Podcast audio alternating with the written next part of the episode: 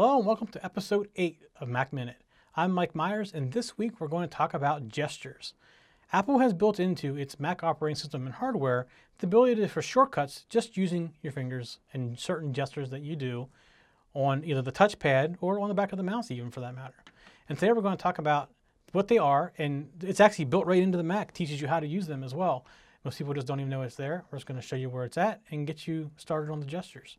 So here's how we get started we need to go up to the Apple menu and then go to System Preferences. And I'm going to hop out of the way here. Oops, wrong direction. And System Preferences, we want to go into first, let's just do trackpad first. Now I have a trackpad and I'm going to show you right here. You see the little video and it says swipe between pages and tells you exactly what to do. And you can actually pick some different things in here as well. And swipe between full screen apps, which we haven't talked about full screen apps yet. That's still a future episode. And Notification Center, which is next week's episode, we're going to talk about Notification Center and how you use Notification Center. And you can see here's Mission Control, three fingers up. So if I own if I on my pad go three fingers up, just like this, Mission Control comes up. So that's a gesture. We can also do uh, App Expose, which on Mac this is the expose, which doesn't work as well as as Mission Control does, but it's uh, something very similar to Mission Control.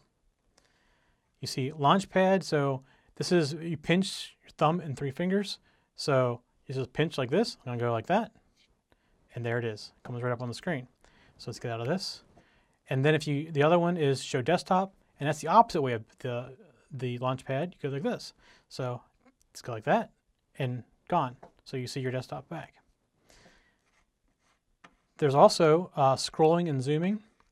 If you have, take two fingers and you can do pinch and zoom, which I can't do, I'm not on a picture, so I can't really do that. There's smart zoom, so if you double tap with two fingers like this, uh, it basically zooms in on the web page that you're on or whatever you're on.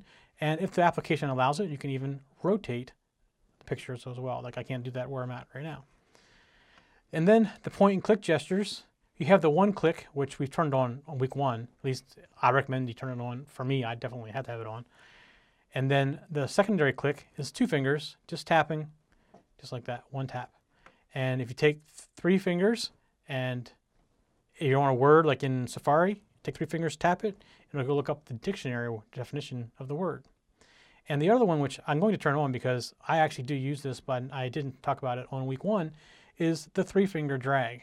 And what that allows me to do is with the pad, come here, instead of tapping and holding, I can just take three fingers, just like this, and move it wherever I want, just like that. So that's the trackpad gestures. There's a lot of them, and I actually get used to using them. And you go to another machine that doesn't have gestures, I'll go to somebody's Windows machine, something like that, and I just get frustrated because I can't do what I want to do. So you do get used to them, and you tend to rely on them. Okay, we're going to talk about the mouse gestures. There are gestures on the back of this mouse, and this mouse has no physical buttons on the back, but this top area is like a trackpad, and it, it knows what you're doing on the top. So in our first one, we uh, turned off the scroll direction. Secondary click, it really does have a right mouse button. It knows when you put your finger here and you push down, you want the right mouse button. There's also a smart zoom, just like on the other one, double click on a web page and it brings it in. But they've also gone beyond this and used other as, as well. So I don't have any full screen apps open at the moment to show you this, but you can take and switch between full screen apps if I want to get the mission control on the pad, we went like this to bring in the mission control. Here you can take two fingers, tap, bring up mission control. And if you have something that's multiple pages, say you're on uh, a browser or something like that, you can come up here and you can see that if you have multiple tabs or you go back and forward in pages, you swipe between your fingers between it. So that's gestures. That's something that's very easy to use on a Mac. Um, takes a little bit of getting used to, but after you start using it, it's just second nature. You don't even think about it anymore. It's just it's like an extension to your hand, which is I think what they intended it to be. Something very simple to use like that. So that's gestures. That's it for the week. That's our Mac Minute this week. Uh, if we did it in a minute or not, we probably did it pretty close. Next week, we're going to talk about notifications. Uh, come, please comment. We love the comments. We're getting more and more of them. This community is really starting to grow, and we love that. Be sure to subscribe to our YouTube channel, pass it around, share it with people, uh, talk about us on Facebook, whatever. Talk to your friends, people, other people that use Macs.